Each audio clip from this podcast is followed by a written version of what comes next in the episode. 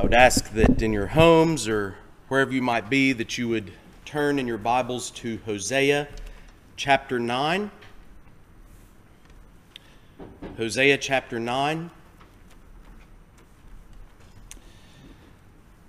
I have to admit to you that as I attempted to plan and prepare this sermon this week, I, have struggled a, a great deal over what to do with this given the nature of this text, which you'll see in just a moment, um, I thought it might be best to set aside my normal course of, of exposition uh, to, to delay preaching Hosea chapter 9 and, and go to some other, perhaps more hopeful passage of Scripture in the Bible. Uh, those of you that know me know that I'm committed to uh, just preaching chapter by chapter, verse by verse throughout a book of the Bible.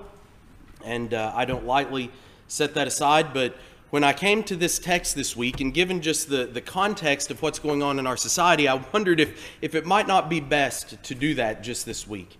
Um, as we read through this, what you're going to see is, is a text in which God says that he hates his people, a text in which uh, the prophet prays for miscarriages and promises that children will die. Now you can see my dilemma here. How on earth could such a text be helpful at a time like we're experiencing right now? There are so many other passages of hope and comfort that we could go to in the Bible that would be very pertinent to our current situation. However, the more I thought about it and the more I, I mulled this text over, the more I realized that Hosea chapter 9 does have something to say to us in the midst of a global pandemic. God is sovereign. He knew that I would be in Hosea chapter 9 long before I ever picked up the book of Hosea to begin preaching it. And all of God's word, even the parts that make us uncomfortable, are divinely inspired. They're there for a reason. They reveal something to us about the nature of God so that in that truth we find hope and comfort even in a time of chaos and turmoil. In fact, I think there's no better hope and comfort to find than in the truths that's revealed to us here because ultimately, as we're going to see in this text, what this text does is it points out and it reveals the cost of our sin. And if we're going to talk about the cost of our sin, we have to understand how that cost is paid for. There's no greater hope that Christianity has to offer other than the hope of how our sin is paid for. And so I could not think of any better words to comfort you with this morning. It's, it's going to be painful to start out with because we're going to have to look and see what our sin actually costs. How, how heinous and vile and wretched our sin actually is. And that's going to make us feel bad, but so be it. Because when we understand how much our sin costs, then we can understand how much God loves us in paying for that sin. How much God loves us in holding back his wrath and giving us mercy and grace instead. And so that's what we're going to look at this morning. Again, I can think of no greater hope and comfort to you in this time. And so this morning, I would ask that if you're in your homes, wherever you're at, uh, as is my custom, I, I would ask that you stand with me in honor of the reading of the Word of God. Hosea chapter 9. There we read, Rejoice not, O Israel, exult not like the peoples, for you have played the whore, forsaking your God. You have loved a prostitute's wages on all the threshing floors. Threshing floor and wine vat shall not feed them, and the new wine shall fail them. They shall not remain in the land of the Lord, but Ephraim shall return to Egypt. They shall eat unclean food in Assyria. They shall not pour drink offerings of wine to the Lord and their sacrifices shall not please him. It shall be like mourner's bread to them. All who eat of it shall be defiled, for their bread shall be for their hunger only. It shall not come to the house of the Lord. What will you do on the day of the appointed festival, and on the day of the feast of the Lord? For behold, they are going away from destruction. But Egypt shall gather them, Memphis shall bury them, nettles shall possess their precious things of silver Thorns shall be in their tents. The days of punishment have come. The days of recompense have come. Israel shall know it. The prophet is a fool. The man of the Spirit is mad because of your great iniquity and great hatred. The, the prophet is the watchman of Ephraim with my God. Yet a fowler's snare is on all his ways, and hatred in the house of God. They have deeply corrupted themselves, as in the days of Gibeah. He will remember their iniquity, he will punish their sins. Like grapes in the wilderness, I found Israel. Like the first fruit of the fig tree, in its first season, I saw your fathers. But they came to Baal Peor and consecrated themselves to things of shame and became detestable like the thing they loved. Ephraim's glory shall fly away like a bird. No birth, no pregnancy, no conception. Even if they bring up children, I will bereave them till none is left. Woe to them when I depart from them. Ephraim, as I have seen, was like a young palm planted in a meadow. But Ephraim must lead his children out to slaughter. Give them, O Lord, what will you give? Give them a miscarrying womb and dry breasts. Every evil of theirs is in Gilgal. There I began to hate them because of the wickedness of their deeds. I will drive them out of my house. I will love them no more. All their princes are rebels. Ephraim is stricken, their root is dried up. They shall bear no fruit. Even though they give birth, I will put their beloved children to death. My God will reject them because they have not listened to him. They shall be wanderers among the nations. You may be seated. And let's pray together.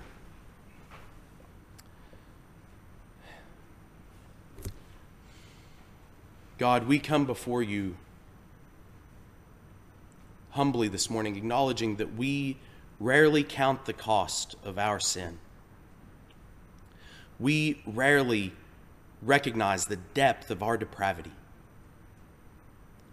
And when we come to passages like this that show us just how consequential our sin really is, we often blush and turn away. We don't want to see it. It makes us uncomfortable. I don't even want to preach this this morning, Lord.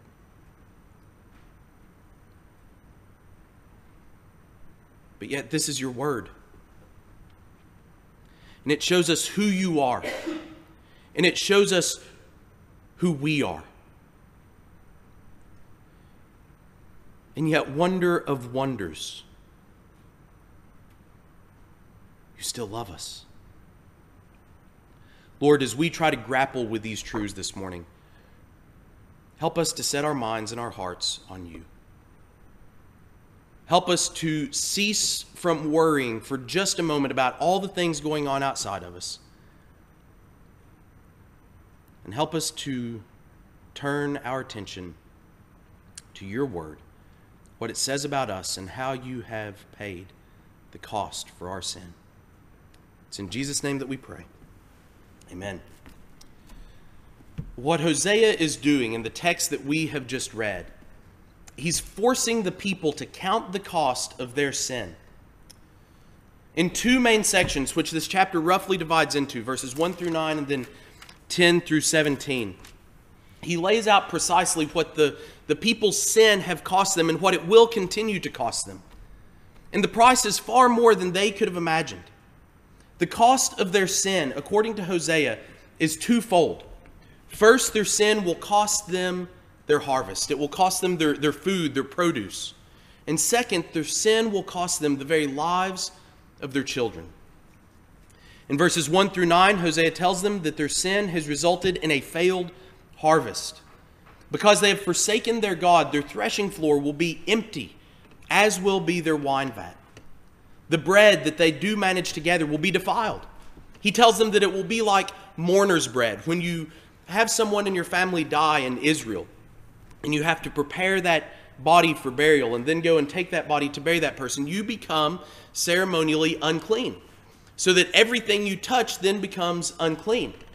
Well, the problem is you still have to eat. And so the bread that you would make would become unclean. It would be unfit to bring as a offering and a sacrifice before the Lord. You couldn't come before the Lord with a sacrifice of bread as a mourner. And so Hosea is telling them, Your bread is defiled. You're not going to be able to come and worship God because you are so defiled. You are so corrupted to the very core that anything you touch, anything you touch becomes unclean.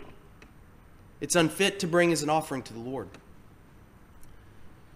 Furthermore, the people would undergo a reversal of the Exodus. Egypt, he says, would gather them back, and there they would be buried. Now, this is likely a reference to Jacob and Joseph's refusal to be buried in Egypt. The patriarchs did not want to be buried, they didn't want their bones to rest in the land of Egypt.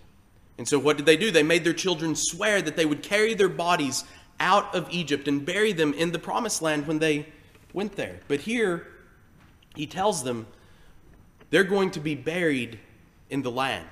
Their bodies will not leave Egypt. We've also read that, we also know that when Israel did leave Egypt, they plundered the Egyptians. The Egyptians gave them their precious things of silver and gold. But here, he says that nature will reclaim them. Nettles shall possess your precious things of silver, thorns will be in your tents. Again, a reference to the Exodus when they lived in tents instead of houses. Everything that the Exodus had profited them was going to be undone as a result of their sin. Now, to understand what a big deal this was, you have to understand that the Exodus was the defining event in Jewish history. It was the basis of many of the Psalms. It was the basis, actually, of the Ten Commandments. It was the basis of their festivals, especially the Passover. And even the weekly Sabbath. They were all prefaced on the Exodus. Listen to what Moses says in Deuteronomy chapter 5. This is the preface to the Ten Commandments. As Moses is recounting it, it says, I am the Lord your God who brought you out of the land of Egypt, out of the house of slavery. You shall have no other gods before me. So, so the Ten Commandments begins by reminding them you have to keep these because of the Exodus. Later on, he says, Observe the Sabbath day to keep it holy as the Lord your God commanded you. You shall remember that you were a slave in the land of Egypt, and the Lord your God brought you out from there with a mighty hand and an outstretched arm. Therefore, the Lord your God commanded you to keep the Sabbath day. The Ten Commandments, the Sabbath, all of these fundamental identifiers of the nation of Israel were all prefaced on the Exodus. And here, Hosea says, we're undoing that. It was the fundamental event that defined the history and identity of Israel as God's people.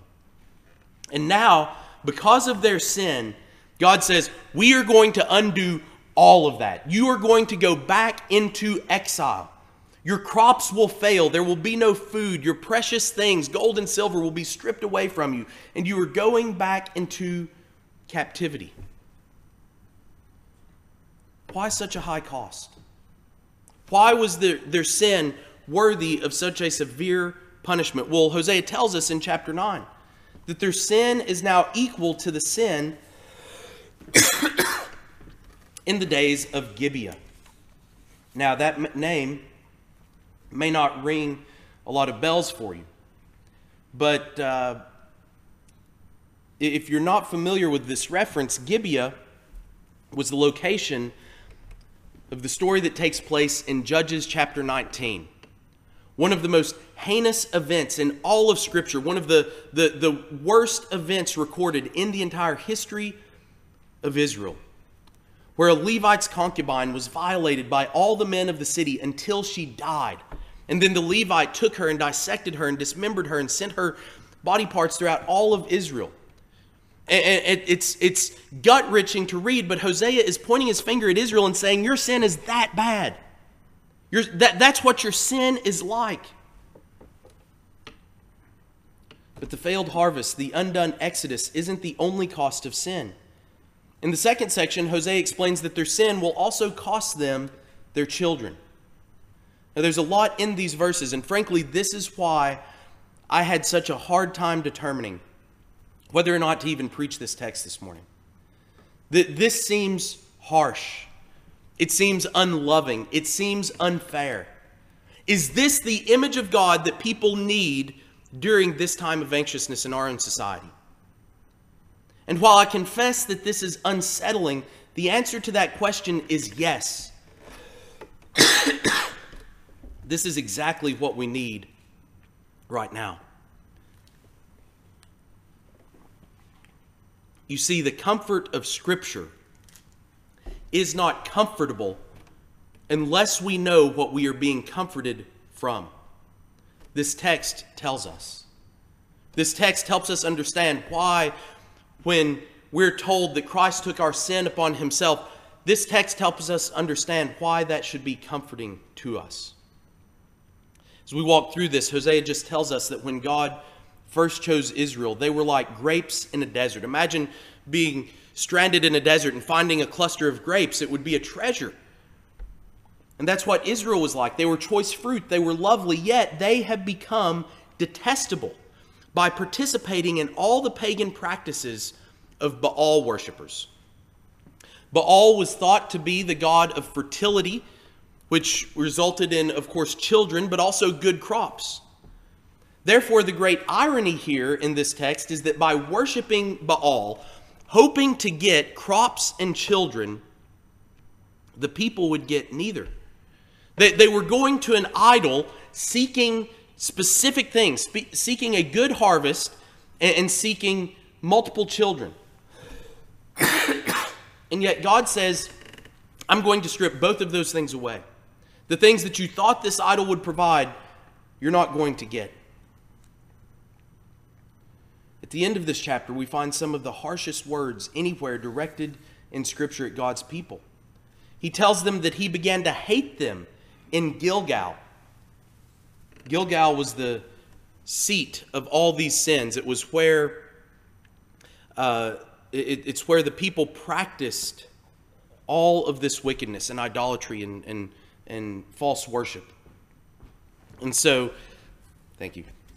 Um, he, he, he tells them that he will love them no longer because of the sins that they commit there in Gilgal. He will prevent them from having children. He says, and he will even put their beloved children to death. Furthermore, we see here in the second chapter that the theme of exile is repeated. They're going to be exiled into a foreign land. And so the second half of this chapter is, is symmetrical to the first. Gilgal echoes Gibeah, exile echoes the Exodus. And the failed childbirth and dry breasts echoes the failed harvest and dry wine vats. Their sin was going to cost them more than they could ever have imagined. But the interesting thing is, the people should not have been surprised about this. You see, God had told them from the very beginning what their sin would cost them. The cost of sin is known. The cost of sin is known. Turn back to Deuteronomy chapter 28 with me. Now, we're not going to read this entire chapter, but I would encourage you to do so.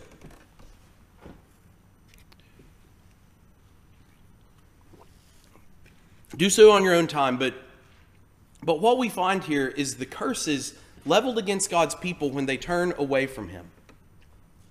This is the God describing to his people the cost of sin. He's telling them what's going to happen when they turn away from following him and start pursuing idols.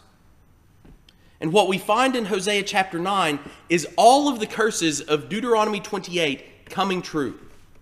Listen to just a few of these warnings and see if they don't fit the pattern of Hosea 9. Deuteronomy 28, skip down to verse 15. It says, But if you will not obey the voice of the Lord your God, or be careful to do all his commandments and his statutes that I command you today, then all these curses shall come upon you and overtake you. Cursed you shall be in the city, and cursed shall you be in the field. Cursed shall be your basket and your kneading bowl. Cursed shall be the fruit of your womb and the fruit of your ground, the increase of your herds and the young of your flock. Notice the two categories the fruit of your ground and the fruit of your womb, your harvest and your children. These things are the cost of sin. This is what I will take from you. This is what I will curse if you cease from following me. Skip on down to verse 38. It says, You shall carry much seed into the field and shall gather in little, for the locust shall consume it. You shall plant vineyards and dress them, but you shall neither drink of the wine nor gather the grapes, for the worm shall eat them. Your harvest. Skip on down to verse 53. This is this is one of the most unsettling texts in all of Scripture. Deuteronomy 28, verse 53, it says, And you shall eat the fruit of your womb, the flesh of your sons and daughters, whom the Lord your God has given you, in the siege and in the distress with which your enemies shall distress you. The man who is the most tender and refined among you will begrudge food to his brother, to the wife he embraces, and to the last of his children whom he has left, so that he will not give to any of them any of the flesh of his children whom he is eating, because he has nothing else left in the siege and in the distress with which your enemy shall distress you in all your towns. Verse 63 As the Lord took delight in doing you good and multiplying you, so the Lord will take delight in bringing ruin upon you and destroying you. And you shall be plucked off the land that you are entering to take possession of it. In verse 68 And the Lord will bring you back in ships to Egypt, a journey that I promised you should never make again. So the cost of sin that was announced by Hosea to the people should not have been a surprise. They have known it since the beginning, since before they ever entered into the promised land. Their sin, their rebellion against God would cost them everything. But this warning doesn't just go back to Deuteronomy chapter 28. It wasn't as though that this was even the first time God's people had heard such a warning. warning. Where was the first such warning to God's people? In the day you eat of it, you shall surely die. You see, the cost of sin has always been death. It's always been death. The sin of Adam and Eve not only cost them their lives, but what else did it cost them? It cost them the life of their son, Abel. Deuteronomy chapter 28 is nothing more than a prolonged exposition of Genesis 2:17. This is the cost of sin. This is what death looks like when a people become infected with sin. Hosea 9 is what death looks like when a people become infected with sin. They have eaten of it, and they will surely die. The cost has been made known since the beginning, and still it grieves us. It's hard to imagine that as a result of sin, God would claim the lives of people's children. The children, he says, whom they love in Hosea chapter 9, verse 16. Just this week, we've had uh, the flu in our house. At least three of our children have, have kind of gone through sickness to varying degrees. And one night, as I, as I looked in on my children as they were sleeping, this text was at the fore of my mind as I prayed even that night, Oh God, please don't take my children. Heal them, let them recover. And I began to realize as I thought about this text, even as I was praying that, that's not what my sin deserves. I can't go to God on the basis of my merit and say, God, you ought to make my children recover because I serve you so well. God, because of my righteousness, you ought to heal my children. I don't deserve that.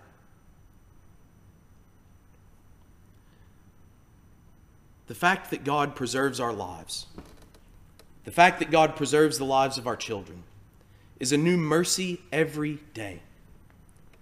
This text that I agonized over whether I ought to preach this morning, you see, it's not just a study in the sin of Israel. It's not just an academic study of the wrath of God. It's a reminder of the cost of sin, my sin. In many ways, Deuteronomy 28, Hosea 9, they are shocking and appalling. They ought to shock and appall us. And yet we try to usher these things out of our mind when we read them. We want to run to the more safe ground of the Bible during times like this. We want to look for encouragement and hope. But I believe that we need to see this, that we need to hear this warning for us. Yes, this is shocking and appalling stuff, but only because our sin is shocking and appalling. This is what our sin has bought. Hosea isn't trying to show the people what a vindictive God they serve. He's showing them how wretched their sin is.